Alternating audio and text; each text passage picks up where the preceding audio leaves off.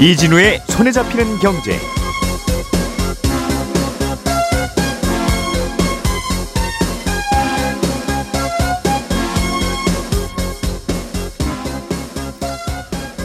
안녕하십니까 이진우입니다. 주식 투자하시는 분들은 이른바 따상이라는 단어 익숙하시죠? 어, 시초가가 정해진 공모가의 두 배로 일단 정해진 후에 그렇게 정해진 가격보다 그날의 상한가인 30% 상승까지 오르는 걸 어, 따상이라고 하는데요. 예를 들어서 공모가가 만 원이면 상장일에 최대 2만 6천 원까지 주가가 오를 수 있는 거죠. 그런데 앞으로는 어, 6월부터 공모주의 상장 당일 가격 변동폭이 공모가의 4배까지로 확대됩니다. 왜 이렇게 달라지는 거고 달라지면 어떤 변화가 생기는지 짚어보겠습니다. 와인 유통업체인 나라셀라라는 회사가 코스닥 상장을 준비 중인데 공모가가 너무 부풀려진 게 아니냐는 지적이 나오고 있습니다. 아, 이 이야기도 함께 들어보겠고요.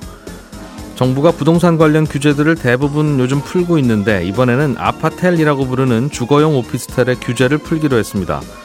주거용 오피스텔은 어, 대출 받을 때 DSR을 계산할 때 상환 기간을 무조건 8년으로 고정해 놓고 있는데 이 규제의 변화를 좀 주겠다는 건데요. 이 소식도 들어보죠. 3월 30일 목요일 손에 잡히는 경제 바로 시작합니다. 우리가 알던 사실 그 너머를 날카롭게 들여다봅니다. 평일 아침 7시 5분 김종배의 시선 집중.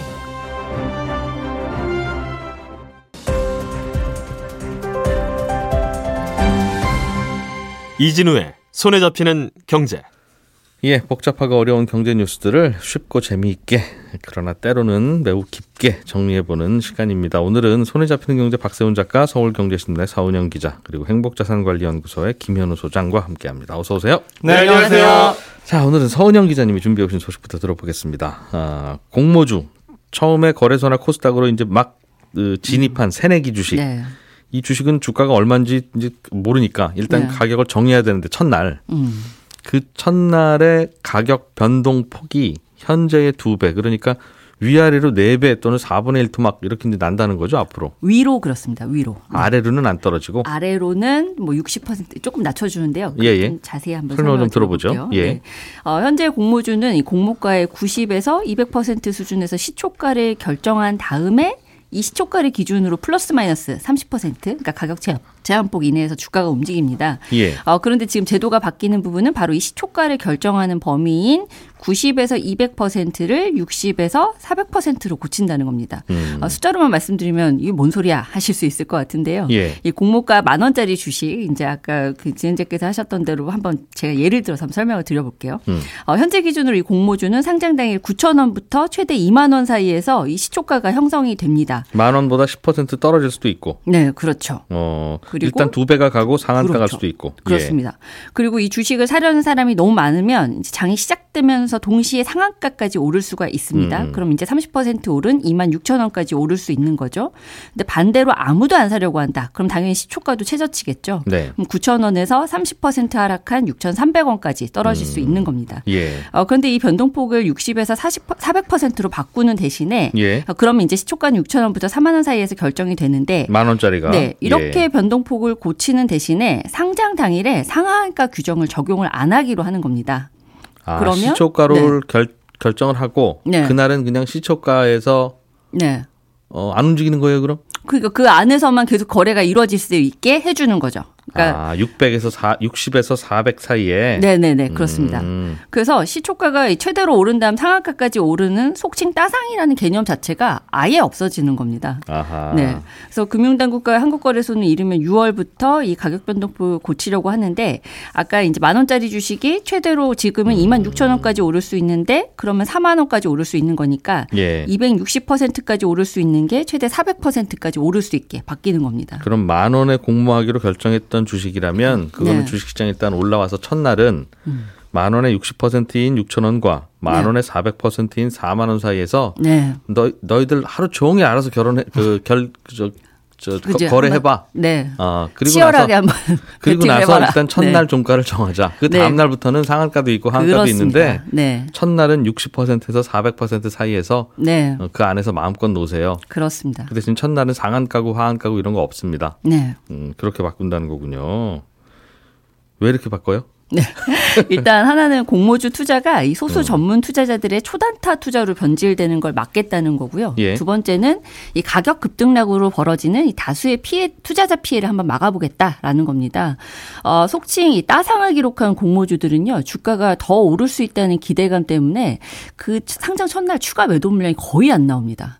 음. 이 증시 대비 직후부터 사실상 매매가 중단이 돼 버리는 건데요. 만 원에 상장한 음. 게 2만 6천 원이 되면 더 이상은 안 오르죠. 네, 그렇죠. 예. 그러니까 다들 어 내일 더 오르겠는데 그러고 안 푸는 거예요 물량을. 아, 그래서 4만 원까지도 올려 줄 테니까 어디 한번 놀아 보세요. 그 말이군요. 네, 맞습니다. 음. 이 가격 제한 폭의 범위가 좁을수록 오히려 이 품귀 현상을 일으켜서 주가를 왜곡한다. 이게 이 당국의 생각인데요. 예. 어, 한창 공모주 시장이 뜨거울 때는 이 대부분의 주식이 상장 직후 2, 3일 동안 급등을 이어가다가 이 고점 매도 물량이 막 한 번에 팍 쏟아지면 이 주가가 음. 곤두박질 치는 경우가 상당히 많았습니다. 예. 어, 게다가 이 상한가 굳히기 전략이 유행하기도 했는데 이건 상장에 이제 따상을 기록 한 주식이 매도 물량이 그래도 조금씩은 나올 거 아니에요. 그럼 예. 이거를 계속 매수해서 이제 상승 흐름을 계속 유지시키다가 이게 딱 꺾이기 직전에 팔아치우면서 차익을 실현하는 투자 방식입니다. 음흠. 어, 근데 계속 이게 주가가 상한가로 직행하고 있다면 매도 물량 잡는 게 당연히 쉽지 않을 거잖아요. 예. 근데 이 상한가까지 오른 주식이 동시효과로 매매 주문이 이뤄질 때는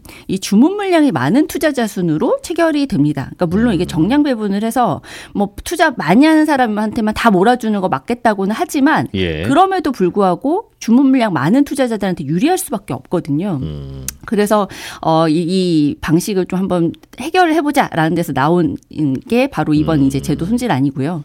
어, 애초에 시초가를 정할 때부터 공모가의 400%까지 오를 수 있게 한다. 그러면 네. 여러 투자자들이 다양한 호가를 좀 제시하면서 시초가 결정에 좀 동참할 기회가 생기지 않을까라는 게 이 당국의 생각입니다. 그리고- 만 네. 원짜리로 공모한 만 원으로 공모한 공모주를 2만 원으로 일단 올리고 2만 원에서 2만 6천 원까지 끌어올리는 건 돈의 힘으로 되겠지만 음. 네, 어디 당신들 4만 원까지도 한번 끌어올려 봐라 그럼. 그렇죠. 네. 어, 그 자신은 없을 거라마 네, 이런, 네. 이런 생각을 한다는 거예요. 더 많은 용기가 좀 필요하게 음. 좀 제도가 손질이 되는 거죠. 첫날 4배 오를 수도 있겠군요. 그러니까. 가능한 얘기죠. 근데 이제 당국의 생각은 아 예. 그러면 이렇게 가격 제한 폭이 올라가면 너무 이게 비- 장 주가의 변동성이 커지는 거 아니야라고 할 수도 있잖아요. 근데 오히려 아 그게 오히려 적정 가격이라면 그 시장에 맡기는 거다. 근데 지금 같은 경우에는 계속해서 이게 오늘 아니 오늘 제일 싸고 내일 더 비싸질 거라는 이 기대감 때문에 사람들이 공포 심리에서 계속 물량을 사들이는 거잖아요. 예.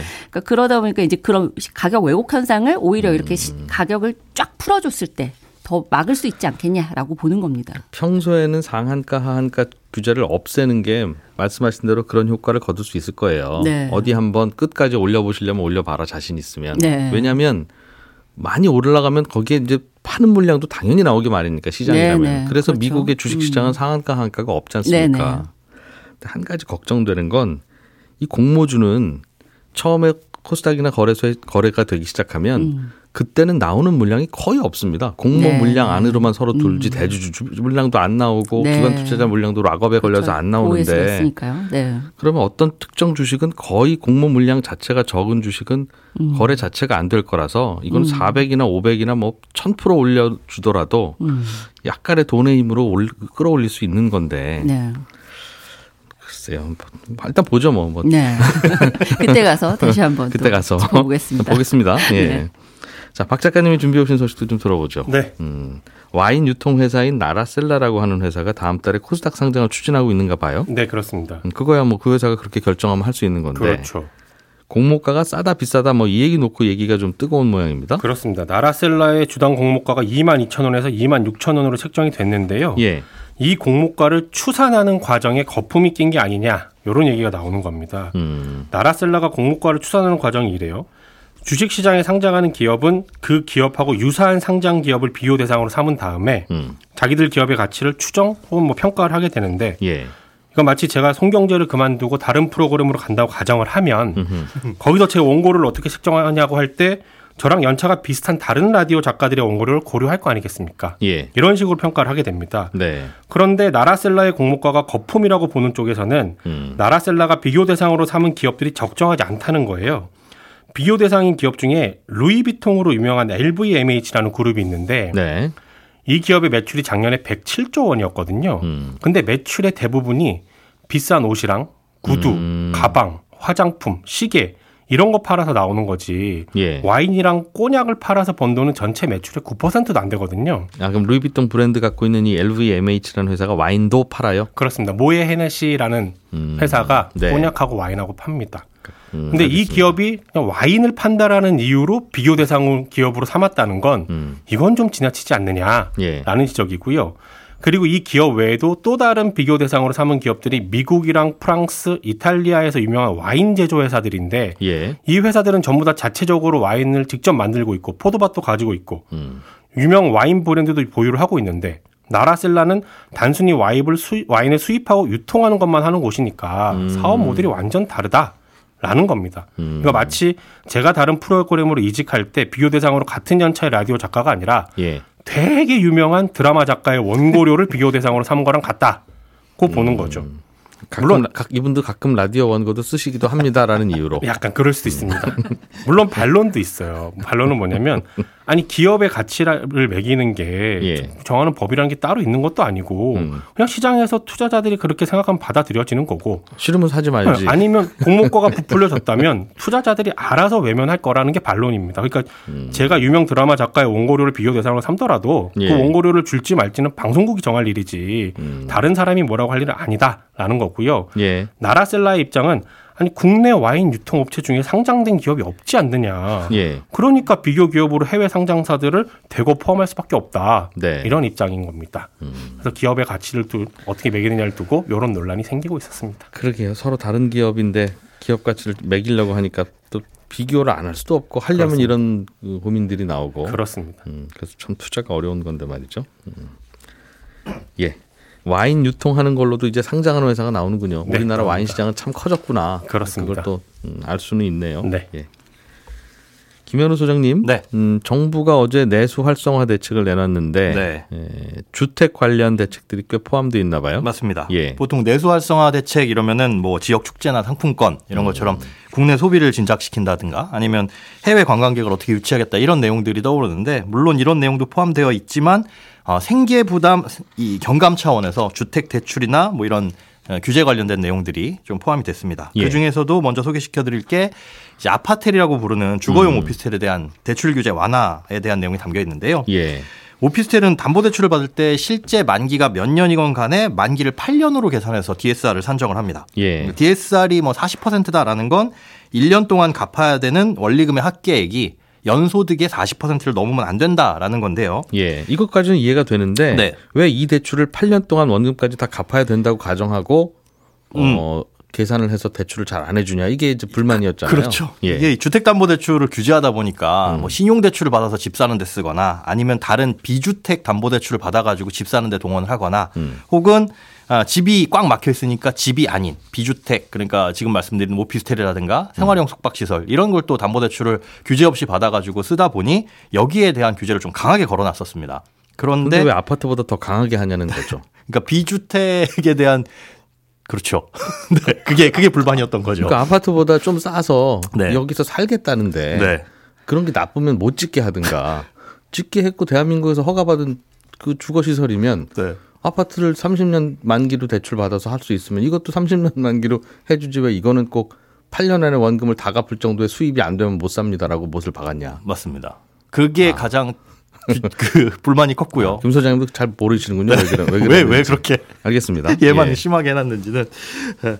그런데 요 규제가 이제 드디어 풀립니다. 음, 이렇게 하다 보니까 실제 대출이 아파트에 비해서 굉장히 적게 나오는 부분이 있었는데 아, 문제는 이런 주거용 오피스텔 같은 경우에도 세금을 매길 때는 이 주택수에 산입을 하도록 되어 있어요. 예. 그래서 지금은 아직 유예는 되어 있지만 양도세 중과라든가 이런 것들에 포함이 돼서 음. 주택수를 여러 개로 보거든요. 근데 어, 이렇게 세금을 매길 땐 주택으로 보고 어, 대출을 받을 때는 비주택이라고 해가지고 더 규제를 강하게 해놓고 음. 그래서 이건 말이 안 된다 그래서 계속 불만이 나왔었는데 이 규제부터 이제 풀린다라는 내용이 이번에 어, 이 보- 내수활성화 대책에 담겨 예. 있는 거죠. 주택으로 보는 거는 변함이 없고 네. 주거용으로 쓰니까. 그렇습니다. 예.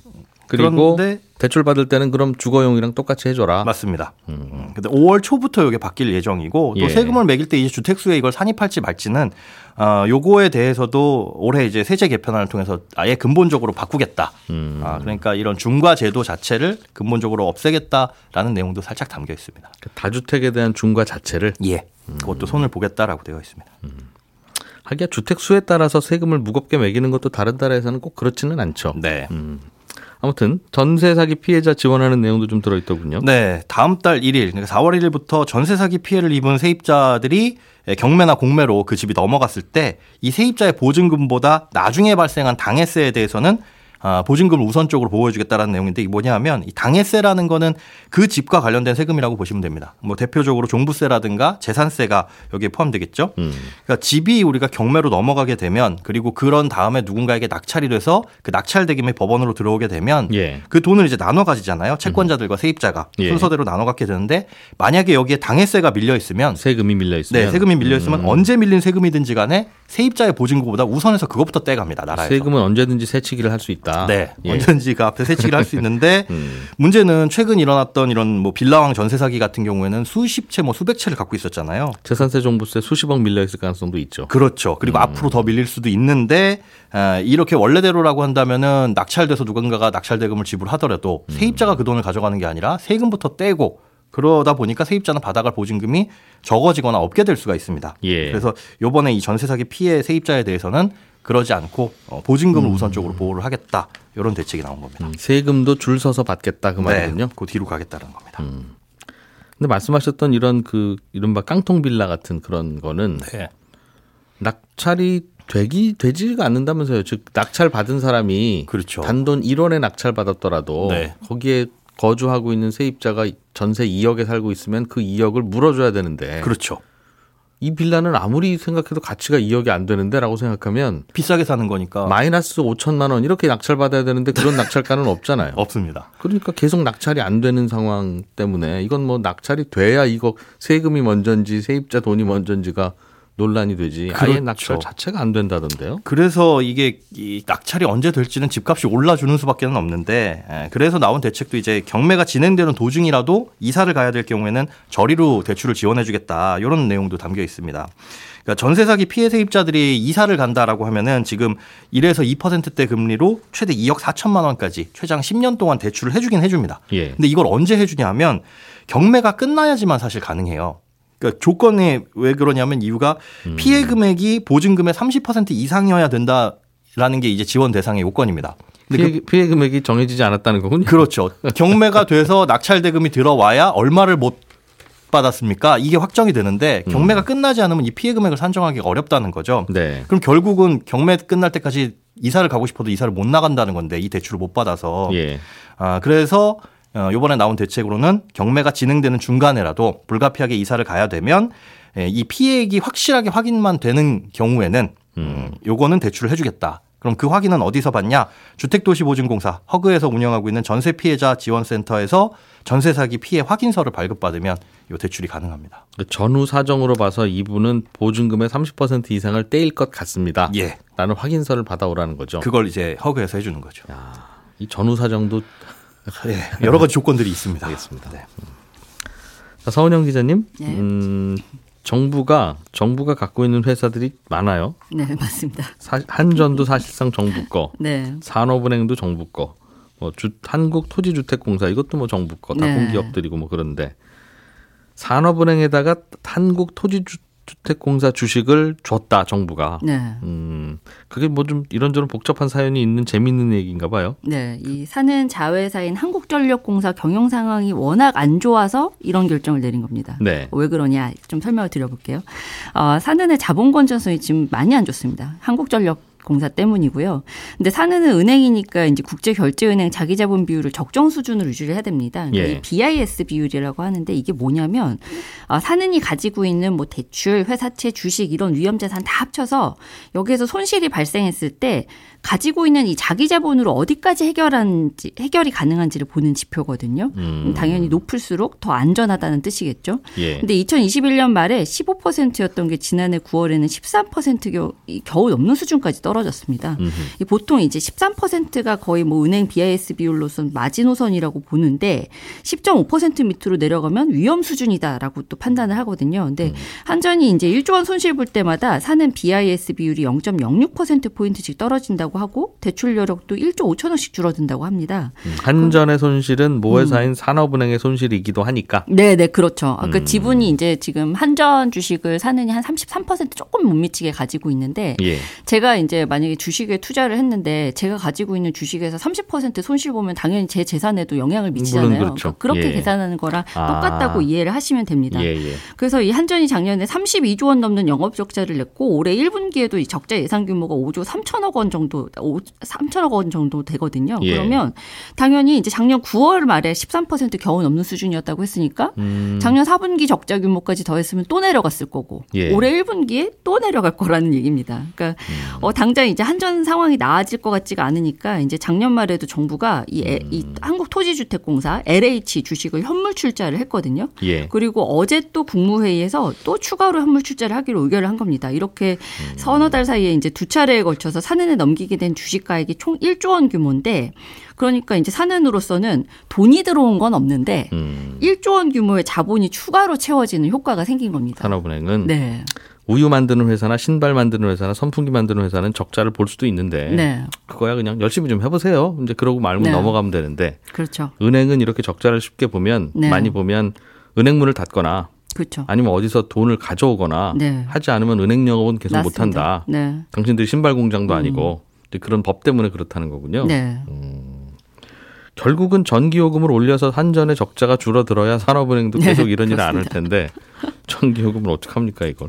이거 당장 이제 내일이거든요. 전기가스 요금 인상 여부 이제 2분기에 올릴지 말지 이제 내일 발표를 해야 됩니다. 왜냐하면 4월 1일부터는 2분기 요금이 적용이 돼야 되잖아요. 예. 그래서 이제 당장 이제 내일 좀 발표가 될 텐데 요금이 인상이 필요하다는 거는 정말 이견이 아무도 없을 없을 거예요. 그러니까 진짜 올려야 된다라는 건 알겠는데 네. 이제 여러 가지 상황을 감안했을 때 과연 이 전기 요금 이번에도 쉽게 올릴 수 있겠냐. 그래서 이제 음. 동결 내지는 소폭 인상 가능성이 꽤 높게 좀 점쳐지고 있거든요. 예. 근데 일단 정부 안에서도 좀 의견차가 큽니다. 그러니까 산업부 같은 경우에는 한국전력 적자 문제 해소하려면 요금 인상 시급하다 이렇게 국회에 보고를 한 상태인데 음. 예. 기재부는 지금 전기요금 올리면 물가 다시 자극할 수 있으니까 인상 시기 좀 늦추거나 올리더라도 좀 인상폭 최소화해야 되지 않냐. 음. 그리고 여당도 좀 비슷한 의견이고요. 어려우니까. 네. 알겠습니다. 보통은 경기가 좋을 때 원자재 값이 오르는데 경기가 나쁠 때 원자재 값이 오르는 바람에 이, 이 그렇습니다. 상황이에요. 네. 그렇죠? 음. 네, 손에 잡히는 경제는 내일 아침 8시 30분에 또 재미있는 뉴스 한 보따리 들고 오겠습니다. 이진우였습니다. 고맙습니다.